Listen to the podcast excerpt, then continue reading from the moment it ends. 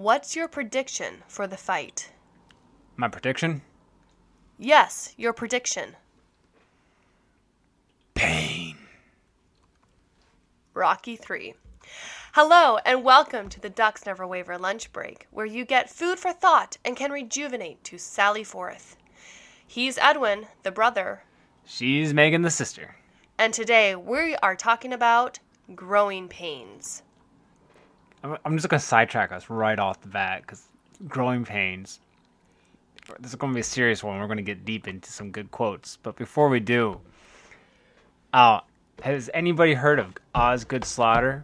Okay, no, you haven't, but like I have because I was growing so fast as a little porky kid that my knee hurt so bad that they took me to the doctor. And the doctor goes, "Oh yeah, that's just Osgood-Schlatter." Like, what's that? Basically, your bones are growing so fast that it's pulling your tendons apart over your knee. And for years, I just had this knee. I was like an old man at like 14, just like ah, oh, ow. And it was pathetic. You were you were limping. Yeah. It, it was terrible, but that's I guess a heightened view of growing pains. Like, Yeah. it was legit. Yeah, yeah. It wasn't just some moody teenager and you're like, "Oh, growing pains." It's like, "No, no, it was like your body was growing too fast and Yeah. pulling and breaking your leg." Yes, it was. It was tearing me apart. You're tearing me apart. All right. That, that- that's a very good quote. You know, have Yeah. a teenage angst movie. yeah. Yeah. Okay, so from uh, Tolkien here, the world is indeed full of peril, and in it there are many dark places. But still, there is much that is fair. Though in all lands love is now mingled with grief, it now grows perhaps the greater. I think that's such a beautiful quote that thing, beautiful things are growing in the dark places. Yeah. And like this is a guy who knows firsthand from from World War One. World War One was horrible. Talk about a dark time. And you know, out of that, there was some good things that grew. Not right away. I mean, the first thing you think of World War One is there's a second, there's a sequel, World War Two. That was pretty bad too. But out of that, you did get some peace. You got fairly stable first world countries. I mean, that was a good thing. Just in a material sense, America became the great power. But I think what Tolkien is talking about is that out of the grief of war, there is the ability to put families back together. And that did happen. In fact, there's much of the world now that has known so much prosperity that the worst thing that people can complain about is having slow Wi-Fi. That just really gets my goat. That's that's slow Wi-Fi. I'm telling you.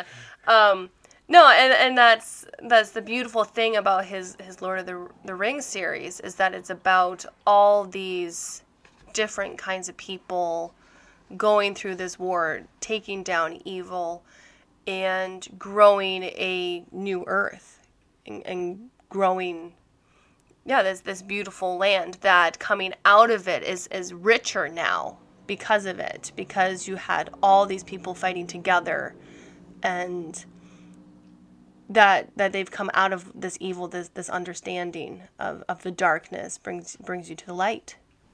Let's get some more quotes in there. Yeah, so um, we've been we, we've been reading a fair bit from C.S. Lewis's book, The Problem of Pain, which is very interesting. We didn't read the whole thing, did you? Did No. you? never. I, I cracked the spine a couple times, called it good. But he has a, a lot of wonderful things to say, and one that really stuck with me is that God uses pain as his megaphone to to communicate with us. He's like, "Hey, don't you see what my plan is? Like that's you got to listen to me. This is what I'm trying to teach you." And that that really stuck with me that sometimes we need that pain for that for spiritual growth that that God is calling us and saying, "Hey, stop looking at your own life. Stop start looking to me." Yeah, and not- in a simplistic like, oh, I did wrong, boom, I get whacked kind of thing. But that all things serve to further our salvation. It's not like God's there just like waiting to stomp on you when you sin. It's it's that through these trials and tribulations, you know, look at Job. He didn't deserve any of what he got, and he got it good and hard. And what did that do? That showed the majesty of God, and that showed the redemption that God provides in a sin filled world. Yeah, uh, Job was a very devout man. It, it wasn't about his sin.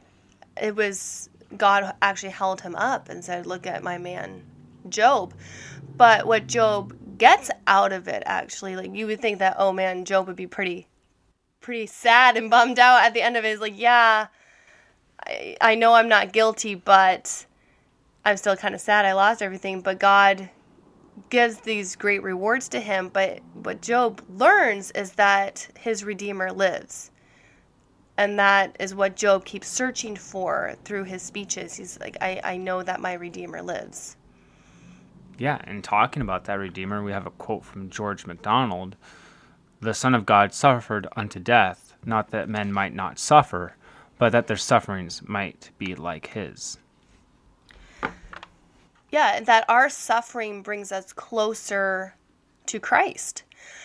And that's that's where I always get a little bit frustrated frustrated with the the the saying of oh someone has it worse. Oh, I hate that. Is like well, I mean even in a lesser degree it could be worse. Um and I know like people are like, oh well that's kind of like poo pooing my pain. That's not really where I take a problem with it. It's just it never stops. That's my problem with it. It's like yes, I have chronic pain. And yes, I understand that other people have it worse. But other people have it worse than the other people. And those other people have it worse than the other people. Like, let's get down, to brass tacks and let's find the person who actually truly has it the worst. I, that's what I want to find. And we have found him. It's Jesus Christ. He suffered more than anyone. So that's where I, I don't think the whole like someone has it worse helps that much because we really should just be looking to Christ. That he's the one who suffered physically and emotionally and he was and the the biggest suffering of all is that he didn't deserve any of it. Yeah. Just imagine when you're punished for something you didn't do. Yeah, we get we get so upset. Oh, yeah, this isn't right. This is unjust. But it, it wasn't just for for Jesus that it was yeah, that he was and and to be forsaken by his father. Mm-hmm. It's just like he, he kind of takes all the boxes. That Yeah. like in every way that we could possibly suffer, Christ suffered to the fullest. Yeah. So I don't really like to go down the like, oh, somebody has it worse. I mean, it, it, it might be a small comfort. Like maybe it's like maybe like if you're on cloud nine or whatever, and you're just like swimming through life and you're having a great time. Which I mean, who are you? Can you call me? Tell me what it's like. I'm right here. oh, it's you. Oh. Oh, yeah. You're the one. Okay. Yep. but maybe like to have that like moment of humility of saying like oh things can be harder on other people like there's there's more people than me in this world i do understand that that maybe that perspective and that empathy but yeah that's, that someone has worse chronic pain than me doesn't really it makes me sad for them and it makes me sad for me doesn't really doesn't really help me all that much Yeah. Okay, so what, what do we got next? Ooh, um, my mumsy was reading this fantastic book called Forever Music by Edith Schaeffer, and she was talking about this metaphor that she was using. I'm like, that works perfectly for what I'm researching. So it's a, it's about tuning a piano. When people put themselves in the hands of the master technician, that is, God, their Savior and Creator, they may expect constant help. We go out of tune or become harsh so quickly. We need to come to the Master to be tuned with His strength put into us, substituted for our weakness. Yeah, constantly being tuned.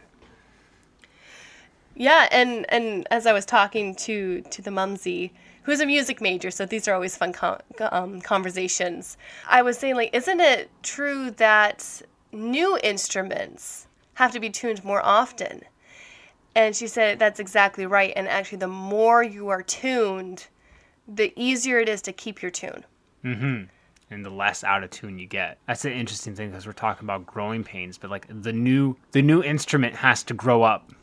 It's, it's gonna always go out of tune, and then eventually, some someday, the, the the humidity in the wood's gonna settle down, and it's just gonna be, you know, not moving all the time. So it, it's gonna settle down and get in tune a little bit more regularly. Which isn't to say that it never goes out of tune. Like I think, especially like string ins- instruments, you're tuning it all the time. But as the instrument ages, it, it keeps its tune a lot better. Mm-hmm. And and of course you have to continuously tune it because the strings are always changing every time you play you're affecting the strings Ooh, that was interesting. Mm-hmm. Nice. metaphor upon metaphor I know that that's why this is so fun with the the piano tuning. I'm like you can just like keep keep piling on metaphors there. But that that makes me think of Zechariah 13 verse 9 we are refined as the silver is refined. Like you could use like tuned as the as tuned. Although like silver gets refined in fire. Yeah, isn't that cool? Yeah. It's really cool watching them purify metals. oh yeah like the whole i the whole technology of making a good quality steel and bubble up argon gas through it. Who who thought of that? It was like okay i'm gonna melt this metal down. Uh-huh i'm with you. Okay and then i'm gonna take gas and i'm gonna put it at the bottom of it and i'm gonna let it bubble up through it. What's that gonna huh I know. I always want to know who is the first person. Like, what, what could did he have insomnia? Like, Yeah. could he just not sleep and is like, I'm just going to chuck this thing in the fire and see what happens? yeah I, I just really need to know. I mean, also the things like with foods, like what's poisonous and not. There's a kind of mushroom where the cap is fine, but then the stem is highly poisonous. Like, what did you do to have three friends? You give one the whole mushroom, one the cap, and one the stem, and just says, have at it. I, I don't know. It's, it's just I would like to know those things. Um, but getting getting back to that about the refining, there's um, from uh, Lewis's The Problem of Pain. We are not metaphorically, but in very truth, a divine work of art, something that God is making, and therefore something with which he will not be satisfied until it has a certain character.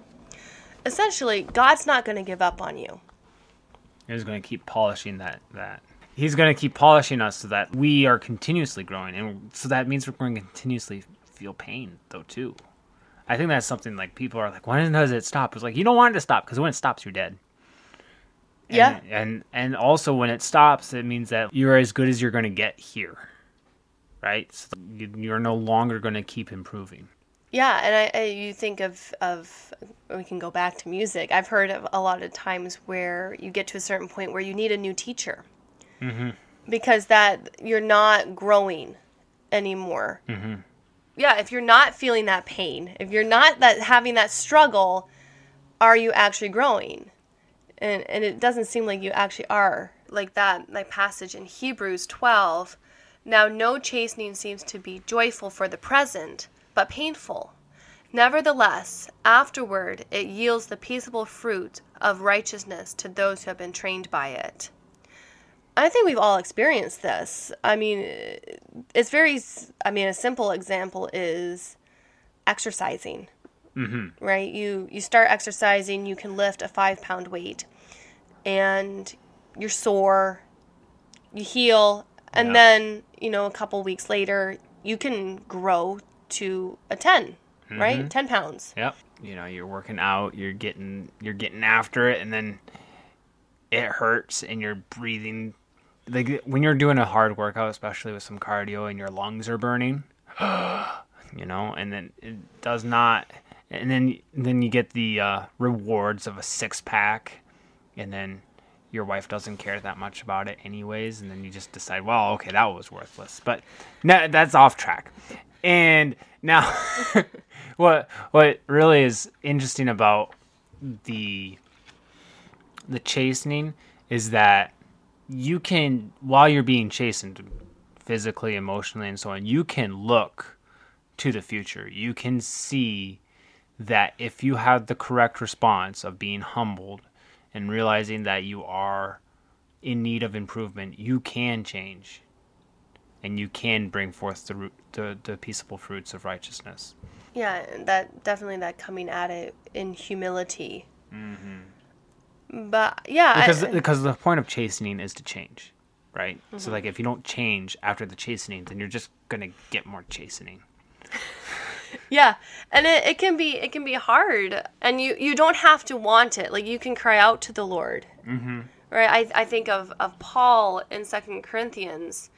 He he cried out that this this pain would be removed, and that he, he I think prayed three times. Right. Yeah. But he through through prayer he's like okay this is this is for me not to be proud and not to be proud of my own abilities and to learn perseverance um, and the understanding the work of, of christ which we were talked talked about a little bit with that christ suffered the most so that actually if you view your suffering as this is bringing me closer to christ you can you can persevere Mhm. I think we tend to feel very much alone in our pain. That's the first. Nobody understands my suffering. Nobody does. It's like, yeah, there's somebody who does. And that person is Jesus Christ. Yeah, and bring it to him in prayer because he will understand. As, I, I think that's a very good point. That it's, it's because we're the only ones feeling our pain. Mm-hmm. It, it is easy to feel alone in that because it, it's true, right? Like I say to you, I have a headache. You can't feel my headache for me. Mm-hmm. So it, Nor would I want to. Right. No, it would, probably wouldn't be very healthy if, if someone was going around and just like every time someone said ow, it's like, oh no, You're like a voodoo doll. Right? Because you're just so empathetic. You just feel everyone's pain. I don't know, like when we were kids, right? We, we would be roughhousing and then it would go too far. And I would start crying. No, stop! Stop crying! Don't get me in trouble. Yeah, Uh, you can hit. You can hit me back. Don't tell mom, you can hit me back. But then I, I don't know if I was a very rational child or if, if everyone thought this. I'm like, "Eh, it's not the same because you're way bigger than I am. Your punches hurt more. You have better technique than I do. I did try to improve your technique, though. Yeah, that did help actually. and you let me punch you twice, you know, Yeah, each, wh- each time. wh- So I got practice. But I right away thought like, well, you're not going to perceive it the same way I did. Like I can't recreate that injury and have you feel it the same way I do. So there's some sort of justice that I get to hit you back. But it's not perfect justice. It's not mm-hmm. exactly the same as what I went through That's right. it can be challenging for us like to to go through these trials like, i think we we kind of start whining about it which is normal like it's, it's totally fine like don't don't feel bad if you have to vent to somebody about it but Although, like, if we're going to talk about venting culture, I think it's gotten out of hand. yes yes I, cause like, okay, one thing you need to consider is like when you're venting to somebody, is can this person take it? that's huge and that's really hard to learn and you have to ask but even you have to just know. Because Yeah. like the person might say yeah i'm fine with it and then you realize that no it's not okay. And what are you venting to achieve? Like are you venting in the way that you're saying your thoughts out loud so that you can hear what you're saying so that you can understand better? Mm-hmm. Because sometimes when you say things out loud you kind of hear like oh. Okay, you detach from it a little bit. yeah, you detach because you're hearing it f- fresh, mm-hmm. essentially, and that they're thinking, okay, that's actually not as big a deal as I thought, or that you know, Right. it, you stop the racing thoughts because you're saying it out loud, and it gives you the chance to rewrite it. So instead of thinking like this is the worst thing I've ever been through, this is terrible, I'm not getting anything out of this. Um, I like to use the word adventure. Like I I like to think like you're on a journey. You're on a quest. But adventure is what happens in between. Because you start your quest and then you have the end of your quest. Yeah. But adventure is what happened in in between. So I try to think of these setbacks. That I just had a major setback this week that I got the flu and I haven't slept in like 3 days because of it. Um, so that's I can and I was mad at first. I will freely admit I was not happy. Um, but you got to think about okay it's an adventure it's like learning new ways to cope with the flu or like maybe it's an opportunity to watch a new show or like here's an adventure um, you get a flat tire here's an adventure instead of like oh i'm so angry at my life Yeah, because it's not a good alternative to just get even more and more angry every time something thwarts you. Because guess what? Everything is going to thwart you. You're not in control of life. Yeah. I sometimes i have days where i'm like i was stymied at every corner. Like everything I, i'm like okay this isn't working. Gonna pivot. Move on. Nope that didn't work either. Um, but James says in James 1, um, verse 2 Count it all joy when you fall into various trials, knowing that the testing of your faith produces patience. But let patience have its perfect work, that you may be perfect and complete, lacking nothing. Yeah, you don't just get patience. It's like you always get these opportunities to be patient, and by exercising patience, you get patience. And it can be a little bit like, you know, I would like the actual patience rather than the opportunities to exercise patience. Patience is a is a muscle. Yeah. you know because i if someone if someone was not naturally patient it would be me like i i struggle with patience. But then i'm like everybody does. I've never heard a single person say you know what? I am a patient person. Like even like just like not like it could be truly you know truthful. Like it, it could be like they're not even bragging or anything. Like i've never heard anyone say that. I've always heard people saying like i need more patience. I need to work on that.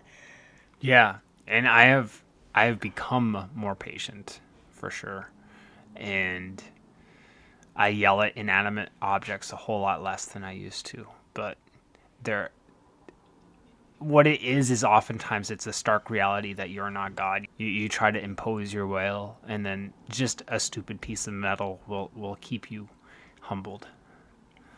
absolutely or a or a sewing machine that it's it's just so silly like every time i i do something on the sewing machine it's just like why why isn't this working everything should be working but it's not working. And you just have to say you know what? I'm not god. This is part of the process. You have to learn to enjoy that. Like i have to learn to enjoy figuring out why my bobbin isn't working and the needle's getting stuck.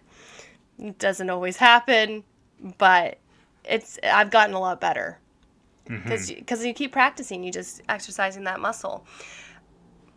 Yeah. And with with all these things, you know, there's uh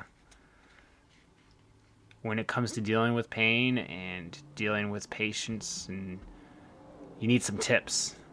We need some tips to help us down this road. So, what do you got for us, you Megan? need some help well i would say going back to the idea that you are on a quest but you have adventures in between i would say track things you don't have to be super fancy about it but track things and write dates on stuff. I was terrible about this and now i look back on you know journals and even like um, to-do lists. I actually find that very fascinating. Like what was i trying to accomplish in a day five years ago?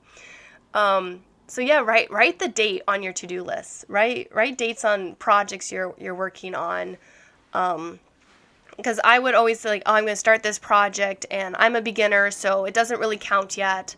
So I'm not going to write a date on it. And I'm like, I really should have written a date on it because it would be so interesting to look back and see how much you've grown because because you get used to your growth. You're like, well, I've grown, but you don't really see it. Yeah. No, there, there's oftentimes a, on a drawing or whatnot, you date every drawing. Better yet, write a start date and write an end date because sometimes that can be interesting too. My uh, tip for y'all is to breathe because you need that oxygen. You need that little setback. If you if you that little step back, not step setback, but step back, and you need to breathe in order to do that. You can breathe to step back from the setback. Exactly. No, if if if things are getting overwhelming, like you can't get into that hyperventilating, panicky mode because you're not going to think and you need to think. And the only way to think is to breathe. Okay, so check us out because we go beyond this podcast. We we are available on the interwebs, on Instagram and Facebook. The handle is Ducks Never Waver.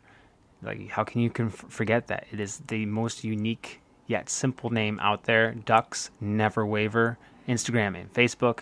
We also, through those mediums, you can check out our store, which we have a plethora of interesting items for you. Today, we are going to focus in on what?